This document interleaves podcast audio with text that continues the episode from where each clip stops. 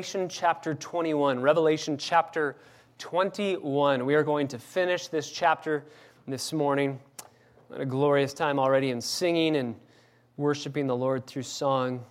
What wondrous truths we get to declare as believers. Praise the Lord. Well, it is never a fun experience when you find out that you are missing out on something. You find out that you have missed out on something special or enjoyable or fun. Maybe you missed out on an inside joke. As a wise person once said, I love inside jokes and I'd like to be a part of one one day. Maybe it's that brief, fleeting moment when you're walking onto an airplane and as you look to the left, you see this massive curtain that divides you and first class. And usually there's a stewardess that's trying to lead you to your seat, to the right, where all of us incredibly poor people have to sit. And sometimes the pilot's even standing there guarding that curtain as if to say, don't even look. Like, don't even look. This is not for your eyes. You are not first class. Go sit in your seat. Every once in a while, you can catch a glimpse. It's like there's shining glory behind that curtain. And you can look and you can see Everyone's laying down flat. They all have 94 inch plasma screen TVs in front of their face. You know, the stewardess is walking by with artisanal coffee. Whatever you want, you can have. Here's, you know, a puppy if you want a puppy. Here's, you know, whatever. You name it. Clearly, I've never flown first class. I have no idea.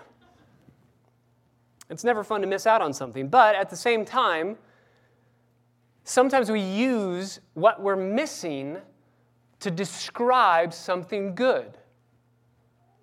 Back to our artisanal coffee. Maybe you take a sip and you say, mm, This is good because it's not burnt. Maybe it's a YouTube video where you finally go, Ah, there's no ads, which means this is a great experience. Maybe it's a good day at Disneyland.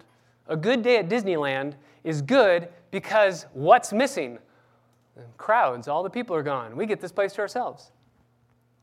And sometimes when you're confronted with a new site and you don't even know how to describe it, the best way to describe it is to describe what it isn't in order to help you understand what it is. That's exactly what's happening here at the end of Revelation 21.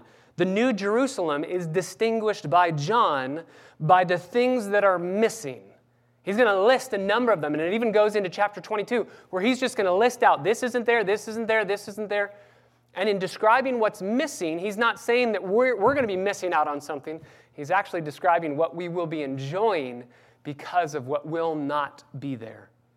So let's read this section together Revelation chapter 21, verses 22 through the end of the chapter. And we will notice five items that are missing in the new Jerusalem, in our eternal heavenly home. John writes, I saw no temple. For the Lord, the Lord God the Almighty, and the Lamb are its temple. The city has no need of the sun or of the moon to shine on it because the glory of God has illumined it and its lamp is the Lamb. The nations will walk by its light, and the kings of the earth will bring their glory into it. In the daytime, because there will be no night there, its gates will never be closed. And they will bring the glory and the honor of the nations into it. And nothing unclean and no one who practices abomination and lying shall ever come into it, but only those whose names are written in the Lamb's book of life. Father, we thank you for these words in the middle of a week where we have seen conflicts arise in other parts of our world, and we have wondered at what that would mean for us. We've prayed for our brothers and sisters in Ukraine. We've prayed for those that we know who are missionaries there. We've we have cried out to you and we've wept on their behalf, and we are wondering because we don't know what's going to happen. And then we come to the Lord's Day and we come to this section of Scripture and we come to a description of what we know without any lack of confidence or assurance. We know without a shadow of a doubt that we are headed to our eternal home where there will be no more war, there will be no more conflict, no more sorrow, no more death. Even here this morning in this text, we see nations in the New Jerusalem, but they are not at war, they are unified. So, Father, I thank you for the reminder yet again that every single word of your scripture is relevant for us today. So teach us. Holy Spirit, open our eyes that we'd behold wonderful things from your law. We need you to teach us. Apart from you, Holy Spirit, we will not have that gift of illumination to understand, to receive your word.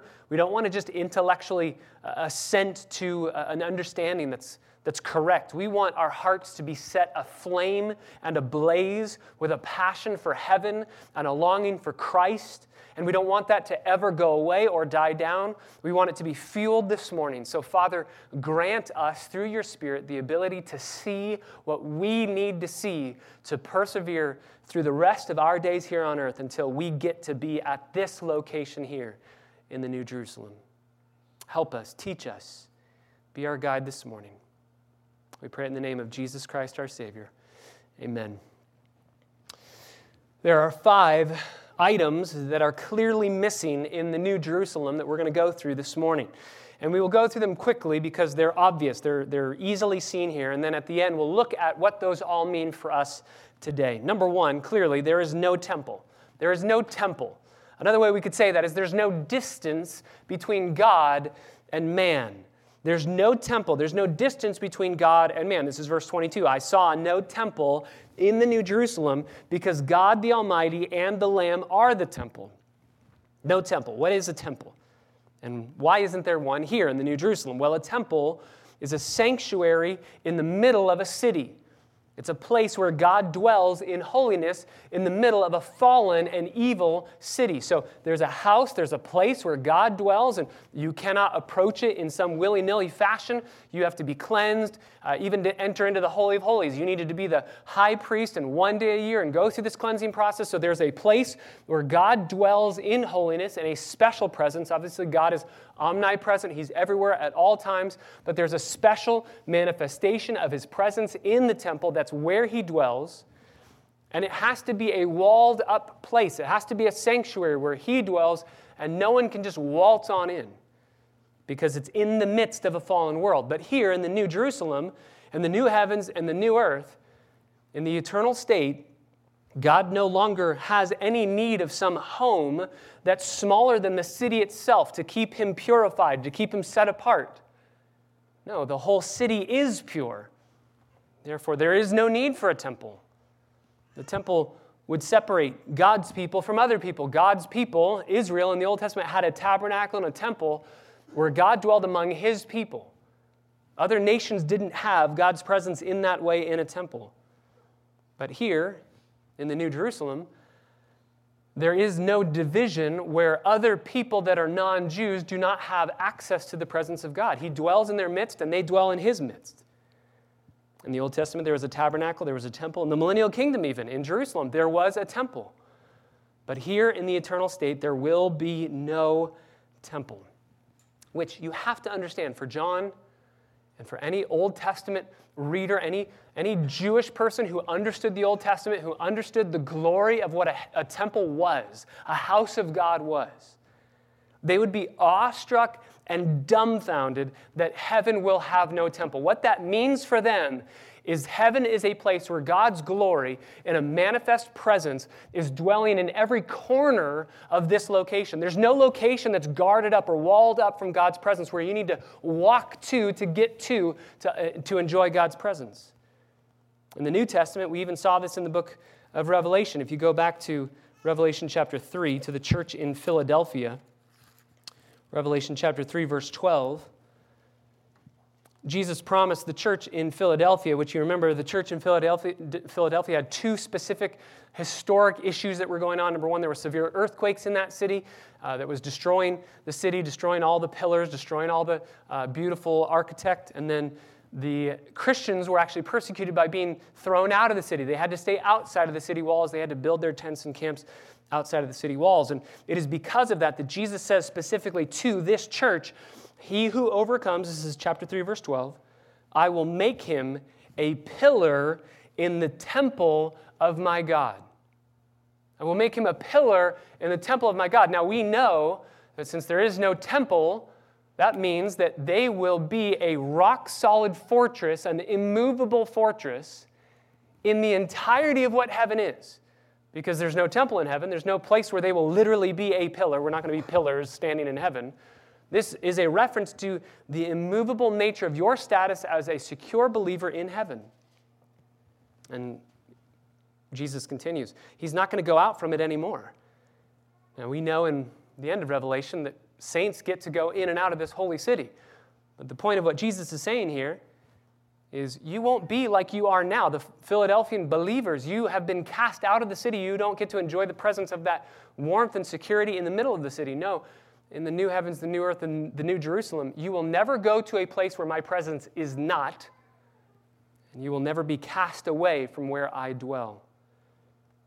And then he goes on, the name of my God I will write on him. I own him. They are mine. And the name of the city of my God, the New Jerusalem, which comes down out of heaven from my God, and my new name. So in the Old Testament, the temple was a place of glorious majesty of the presence of God. And God says, We don't need a temple anymore because in heaven my presence fills every corner. In the New Testament, he further explains that. We will have unrestricted access, eternal citizenship in this New Jerusalem. You'll never be evicted. You'll never have your passport or visa expire. You never have to live outside the city in some tent because you're an outcast or you're not allowed in. You have perfect security. There's no temple. Remember when Jesus was on the earth, he said, Something greater than the temple is here. He even called his own body the temple. You had to worship the Father through the Son. Uh, the temple was a place of mediation where you had to go to to worship God through a human agent. But you remember that Jesus, on the day that he died, the veil, that curtain was torn in two from top to bottom in the temple, saying, Now you have free access. That's what Jesus said to the woman at the well in John's gospel that uh, you, you worship on this mountain, we worship on that mountain. There's coming a day when you won't worship on any mountain. You can worship anywhere, spirit and truth, because God's presence will be manifest to you in a direct way. You can worship God directly. No longer is a structure necessary because the saints in heaven are in the immediate presence of the Lord with no need for an earthly mediator or for shadows of the things to come, the eternal presence of God. God dwells with us, we dwell with Him. The temple is a place that you would have to go to be able to worship. We don't need a place to go in heaven to worship because we're there. Heaven is the place Wherever you go and whatever you do, God's presence will be there. There's no temple in the New Jerusalem. Number two, there's no night. There's no night. We could also say there's no darkness. There's no distance between God and man in the temple. There's no darkness. There's no night. God's presence in the city has implications for the city's lighting system. Verse 3 The city has no need of the sun or of the moon to shine on it because the glory of God has illumined it, and its lamp is the Lamb. Down to verse 25 In the daytime, because there's no night there, its gates will never be closed. Again, if you understand the Old Testament, you're going to see this, you're going to read this and say, yes, that's a fulfillment of exactly what God said. Isaiah chapter 60, verse 19 No longer will you have the sun for light by day, nor the brightness of the moon to give you light by night, because you will have the Lord for an everlasting light, and your God for your glory. The sun and the moon could add nothing to the radiance of God's glory in the new heavens and the new earth and the new Jerusalem. God is light and there's no off switch or dimmer switch to his glory radiating in the New Jerusalem. Now, some people ask, and I ask this as well does this mean that there literally is no sun and there literally is no moon? And does that then mean there's no sunsets? Because for me, a perfect day ends usually on the beach with a little bit of warmth. I'm not too cold, and I see a sunset going down over the ocean with colors that no human could ever dream of. God alone could create those colors. Is there no more sunset, no more sun, no more moon? I, I, I think we have to say not necessarily, because even here, it says that the city has no need of the sun or the moon. It doesn't say it has no sun or moon, just says it has no need. So maybe the sun and the moon are there. Maybe they're there. Maybe they, in comparison to the glory of God, are no longer needed for sure, but maybe they're still there. One of the things that I've realized as we've gone through these last few chapters of Revelation, we've been describing heaven. You've asked a number of really good questions about what heaven will be like.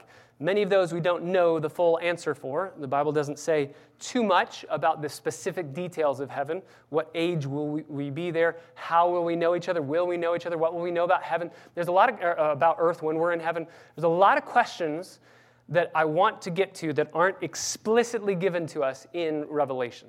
And so I think before we end our study in Revelation, I think I want to spend a, a couple miscellaneous sermons just tackling some of those questions biblically uh, here's one of the questions Will there be a beautiful sunset? Will there be uh, the idea of days? And if you drop down to verse or chapter 22, we're going to see this, uh, Lord willing, next Lord's Day. Uh, we are going to come into contact with this tree, this tree of life. And in verse 2, it bears 12 kinds of fruit, and it yields fruit every month and the leaves of the tree are for the healing of the nations. So there's still months in heaven. A lot of people ask the question, is there time in heaven? And they think of t- heaven as this timeless, ethereal place. It's not. It has time. It has to have time because we're singing in heaven. And singing, if you don't have a one, two, three, four, if you don't have a count for music, you have no music. So heaven's not going to be a place where we don't have time. It's going to be different than the time that we have here, yes. There's seasons. How do you have seasons without having the things that bring the seasons about, such as the sun and are revolving around it? We don't know all the answers to these questions. But I want to submit to you if you're asking the question based off of our text this morning, is it always going to be just this insanely bright place and there's no sun and there's no moon and it's just always the same color all the time? I personally do not think that that's the case. Here's what I can say without a shadow of a doubt God knows what you and I love. God knows what satisfies us. That's why He made the things that He made. That's why He made beautiful sunsets. He knows what satisfies us. Therefore, if heaven does not have sunsets the way that we think of them, I can promise you, no one in heaven will be saying, This is a great place, but man, I really miss sunsets. No one in heaven is going to be doing that. And since we know that God knows what satisfies our hearts, He made it, He's a beautiful artist, then my guess is He will either give us what we know as a sunset here, or He's going to give us something greater. And I think that that's going to be an answer for a lot of our questions. What kind of food do we eat in heaven? If there's no death, how can we have Chipotle? How can we eat meat if we can't kill the meat? And my answer to that is I don't know. I know we're going to have the marriage supper of the Lamb. We'll talk about this in a future sermon. But I know that God knows what I love. And He's going to satisfy me with either that thing or something better. So we can talk about that more. But all that to say, when it says no night, I don't think that it's a reference specifically to there will never again be a sunset, there will never again be time there will never again be sleeping and resting. I think we can enjoy rest. That's what Jesus even said enter into the rest of your master. So, when John writes that there is no more darkness, I think that it's, or no, no more night, I think it's the idea of never a place again of uh, moral impurity, moral darkness, or no need for physical light uh, from the sun at all because of the glory of God permeating every single aspect of the New Jerusalem. We see this even in the New Testament. Light, the idea of physical light, takes on moral implications. Paul tells us to walk in the light, not in darkness. John chapter 1, verse 4 and 5, John writes, In Christ was life, and the life was the light of men, and the light shines in the darkness, and the darkness did not comprehend it. So he's not talking about physical darkness, he's talking about moral darkness. John chapter 8, verse 12, Jesus again spoke to them, saying, I am the light of the world. He who follows me will not walk in darkness, but have the light of life. So, darkness can mean physical darkness, but it can also mean a moral, spiritual darkness. And in heaven, there will be no moral spiritual darkness. Our life here literally revolves around the sun, S U N. And in heaven, our life will revolve around God's Son forever. There's no temple, there's no night. Number three, there's no division. There's no division. We have no distance between God and man. We have no darkness. We have no division. There's no division in heaven.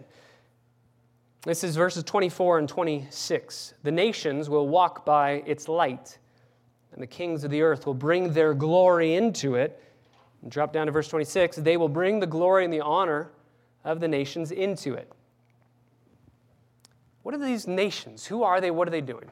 They're, in the commentaries that I read, in uh, my study this last week, I found 21 different views as to who these nations are.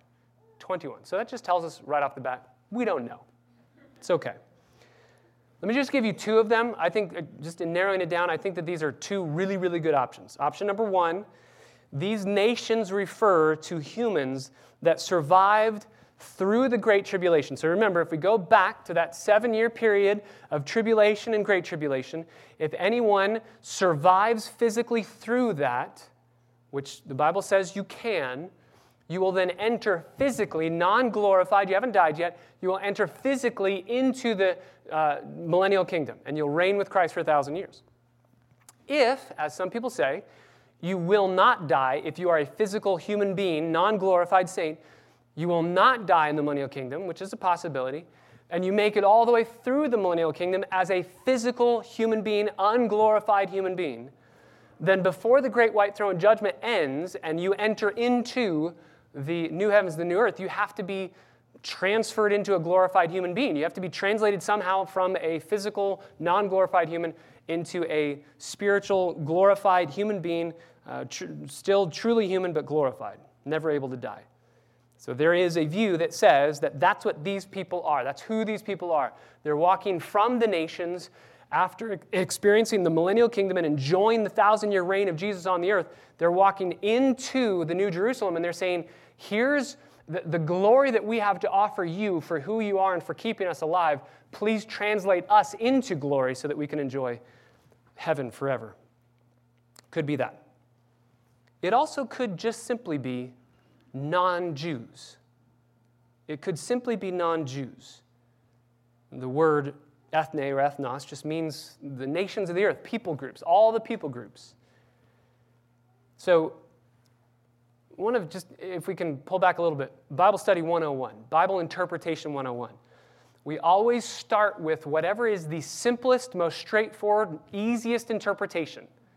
And then we move to complexity. The Bible the beautiful doctrine of the perspicuity of Scripture. The Bible is knowable, it is clear. Uh, Psalm 19 tells us that the Bible, the Word of God, is, is not only comprehensible to a child, but it brings foolish people wisdom in such a way where uh, non intellectual people can understand the Bible. So I don't think that you have to be some, uh, you know, earn a doctorate in theology to understand the Bible. Kids can understand the Bible.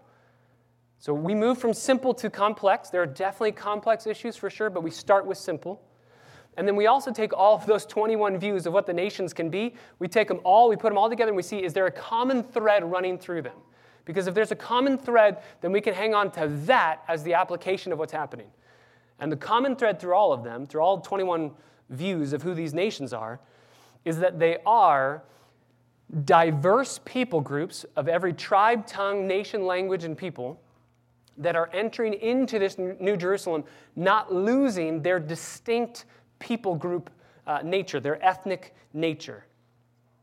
And I think that that's biblical. We already saw that in Revelation chapter 7 that every uh, tribe, tongue, pe- people, language, nation group, every single person, uh, people group is represented in heaven.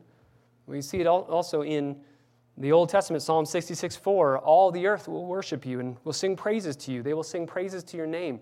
Isaiah 66 23, it shall be from my new moon to new moon and from Sabbath to Sabbath that all of mankind will come to bow down before me.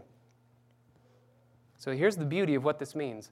when we get to heaven, there will be a distinction to who we are. We will not be this uh, homogenous mass of people. You're not going to be turned into an angel. That's a big misconception about what heaven is. You're not turned into an angel when you die. You are a saint here and you are a saint there. You just receive a glorified body. But just like Jesus, when he died and rose from the dead, received a glorified body that could do some really cool things like walking through walls and ascending into heaven, it could also do some very natural, normal things like eating food. And the, the beauty of Jesus' glorified body is that it looked normal. He still looked Jewish. And so here, this section of Scripture is telling us that we will still retain our ethnic distinctions, but in a unified way. I love this. Everyone won't look the same, everyone won't sound the same. Different languages will be being spoken, and we'll probably be able to learn them very quickly. It's going to be gloriously diverse. And they bring their glory into the New Jerusalem. I think that that is a reference to uh, these nations that are on the earth, these people groups that do specific things very, very well. There are people groups that have their culture and their context that do things well, whether it's artistically, creatively, technologically, they do things very well.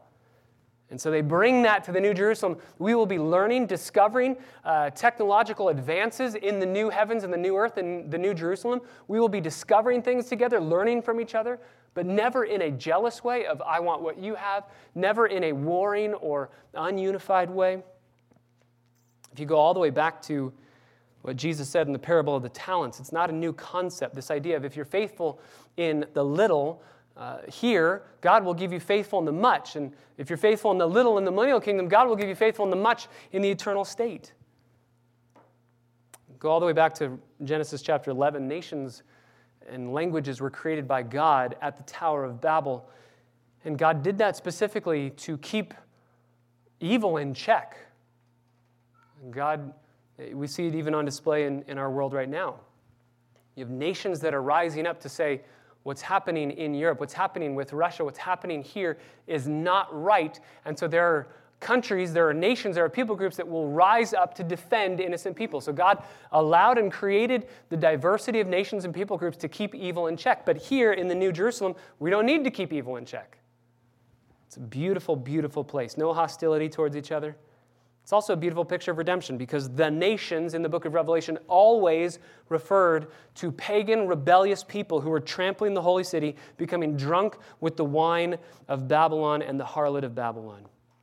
And here these nations are redeemed, they're saved. No temple, no night, no division. Fourthly, no danger. No danger. There will never again be anything dangerous or terrifying. This is the middle of verse 25. In the daytime, for there will be no night there, its gates will never be closed. Gates will never be closed, always open. There's no threat outside of this city. Gates will never be closed. In my Bible, it, it just says that. Its gates will never be closed, but in the Greek, it's in this form called the future of emphatic negation, meaning, literally, it reads, it will in no way ever be shut. There's no possible chance that this could ever happen would be exploiters of the open city will be non existent. Obviously, walls and gates are used to keep the good people safe inside and keep the bad people out. Even here in our world today, you have a lock on your front door. The happiest place on earth has gates that are closed at night so that you can't go ride the Pirates of the Caribbean by yourself uh, in the middle of Disneyland at night. Again, Old Testament de- described this, prophesied this. Isaiah chapter 60, verse 11. Your gates will continually be open, they will never be closed, day or night. Again, day or night. This is in the eternal state, day or night. We do have a day and a night.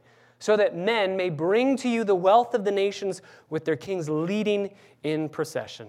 Perfect safety, perfect security, perfect rest. You'll never again have anxiety. There's never a danger or a threat that you're worried about in heaven. I love this because for me, I, I leave the house, and then immediately when I leave the house and I sit in my car, I always start thinking as I'm driving away, I didn't lock the door, I didn't turn the stove off, the lights are still on. I just instantly start thinking about all those things. Never again. If you leave the door open, no worries. If you leave the stove on, no problem. never anxiety, never any anxiousness or worry. It's a place of perfect peace, no danger. Finally, number five, no defilement. No defilement, no transgression, nothing unclean allowed into this city.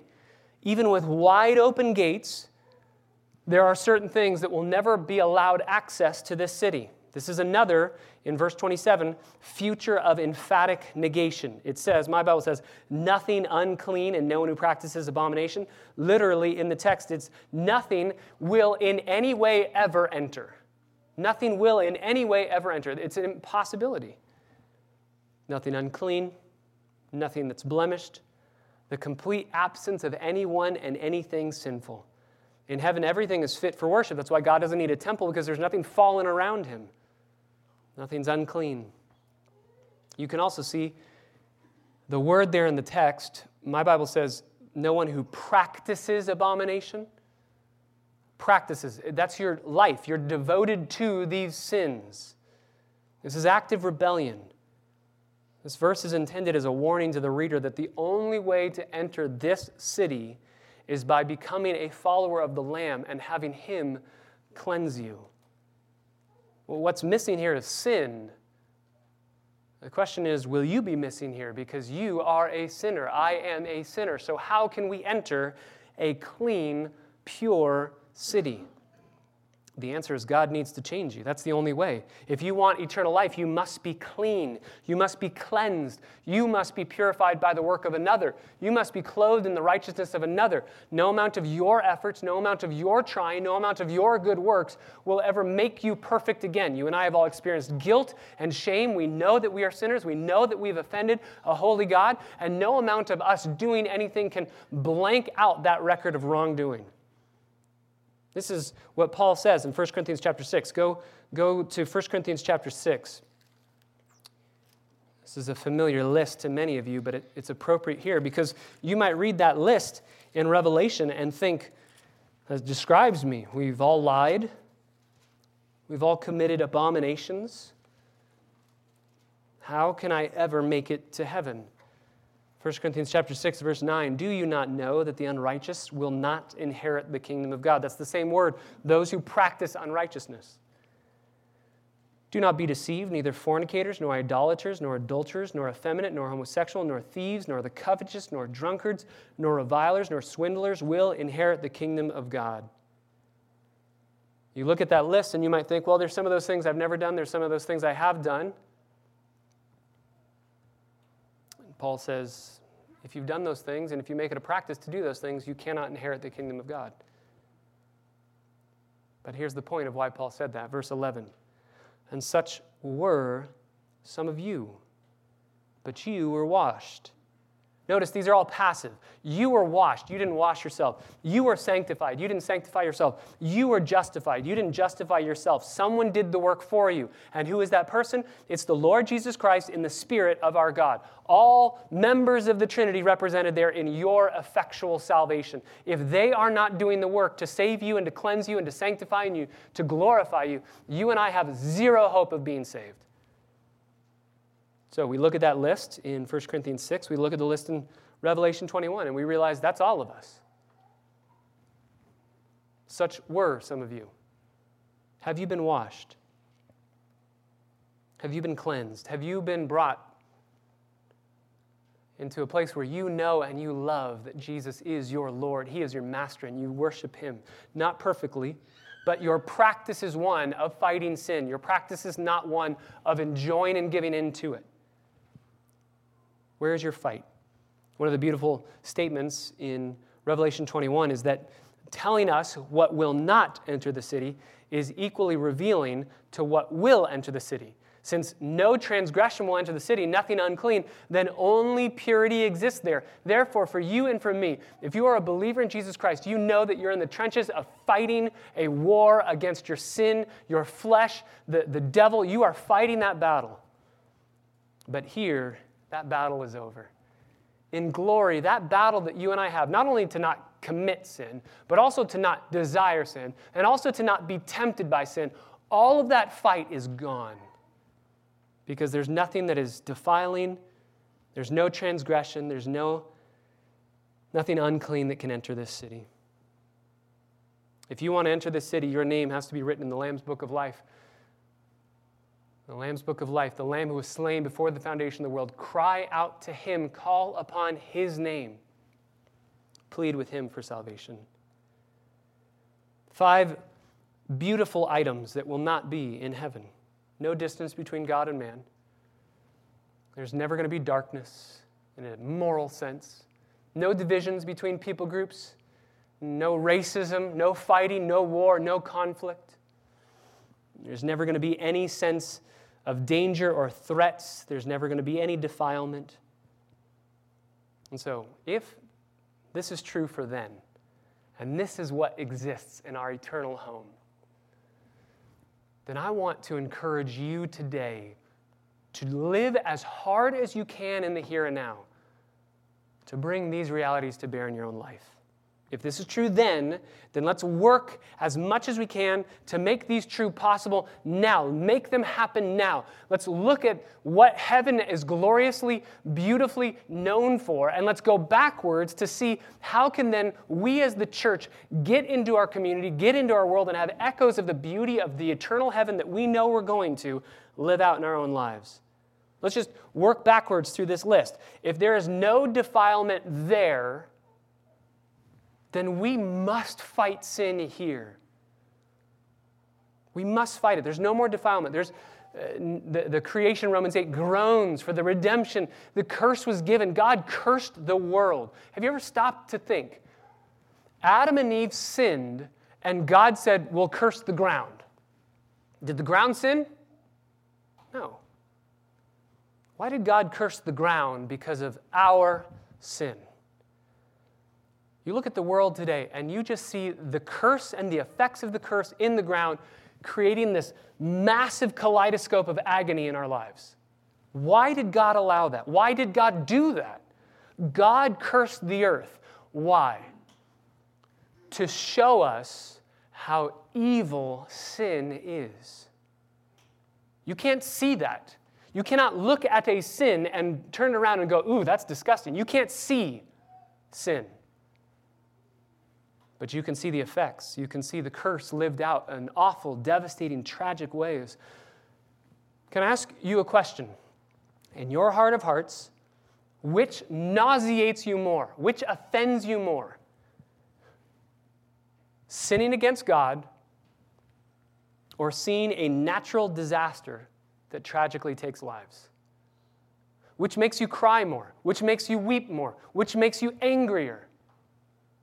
I think we would tend to say, man, when we see on display tragic events, you know, the video of someone uh, dying, somebody going through some horrific accident, an earthquake, a hurricane, we look at that and we say, oh my word, my heart just breaks for them. And then we just keep on sinning and keep on sinning, and we don't feel the effects that we're supposed to feel of how awful sin is. That's why God gave us the curse. It's a gracious gift to remind us this is what sin should feel like. You look at disability and it frustrates you, that's how frustrated you should be about your sin.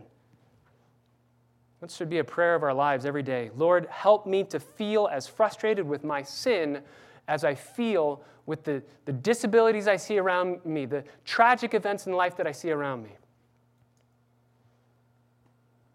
The curse is at the physical level what sin is at the spiritual level. And it shows us how abominable it is to prefer anything over our Maker. So if there's no transgression in heaven, let's work backwards and fight it here. Let's get angry about it here. Let's work together to kill our sin. There's no danger in heaven.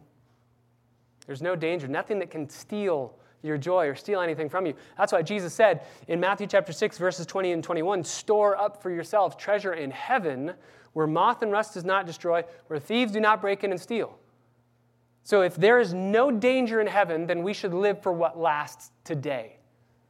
We should live knowing there's a place that we can pay it forward, as it were, to heaven, and we can store up treasures for ourselves there we should live a, a, life that's an open door of hospitality for others, knowing that, yes, we may get cheated here. Yes, we may have things stolen here. Yes, we may be hurt here or offended here, but there we will never be.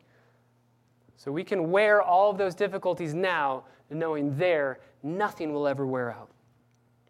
That's why Jesus said, Where your treasure is, your heart is also. There's no division in heaven. Beautifully diverse people groups enjoying their diversity. Let's live for that now. Uh, we live in a, in a country that is, uh, racism is one of the, the biggest issues on everyone's tongue today. It's on your mind, it's what you're thinking about. And most often it's thought about incorrectly and unbiblically. So, how much more should we, who know the truth, who know there is coming a day when we will enjoy perfect diversity and unity in that diversity? We should enjoy that now. We should work to bring about unity and fight on an individual level in our own lives, on a national level as much as we're able to, on an ethnic level with each other. There's going to be no darkness in heaven. Therefore, we should walk in the light here. We should work to expose the deeds that are done in the darkness and expose them to the light to enable people to see the glory of Christ. There's no temple in heaven, there's no distance between God and man in heaven. There's perfect pleasure and satisfaction in the presence of God. So love Jesus here because you know that there we will enjoy his presence fully. Jonathan Edwards says it this way an existence of unending happiness that is incapable of exaggeration is what awaits us in heaven. An existence of unending happiness that is incapable of exaggeration. Satan wants you to think heaven's going to be boring. Satan wants you to think that it will be unappealing. It's just going to be bright, and you're sitting on a cloud, and you're playing a harp, and it's this homogenous group of people, and we just sing all day. Satan wants you to think it's boring but it won't be. And it won't be, namely, specifically because of the presence of our God, but all the gifts that He has to give as the giver of the best gifts. We will enjoy Him through those perfectly. If you've ever thought, I know, and I know you have, I know many of you have because we talked about it. What would it have been like to be one of Jesus' disciples on earth, walking with Him, talking with Him? We need to rephrase that question. It's not, oh, what would that have been like? Brothers and sisters, that's where we're headed. Rephrase it. It's what will it be like? Yes, Peter, Andrew, James, and John, they got to experience it 2,000 years ago with Jesus on earth. We get to experience it forever in heaven. Don't say, well, what would that have been like? Say, what will it be like? Because that's your future. That's my future. There's a sanctuary here in these verses for every heart of every weary pilgrim longing to be home. Heaven is a place where there's no longer not yet. Heaven is a place where there's only now. You have it now. May these verses awaken in us a longing to be home. May even what we see around the world create in us a greater depth of homesickness because we're going there. Not yet, but soon. Father, thank you so much for these verses that encourage our hearts. God, we long to be home. Oh, we long to be home. Even now, as we sing of the glory of the New Jerusalem, when on that day the great I am, the most amazing, most satisfying, faithful, and true Lamb of God will make all things new. Make all things new and redeem every single sin, redeem every single failure, re- redeem every single moment in our lives where we have chosen anything over you. May we sing now in response to these verses, knowing that day is coming. May we live in light of it. And may we work backwards to today to say, how can we reverberate the promises of heaven around us now? And plead with others to join in the glory that is yet to be revealed for all of us who are your sons and daughters. We pray it in your name. Amen.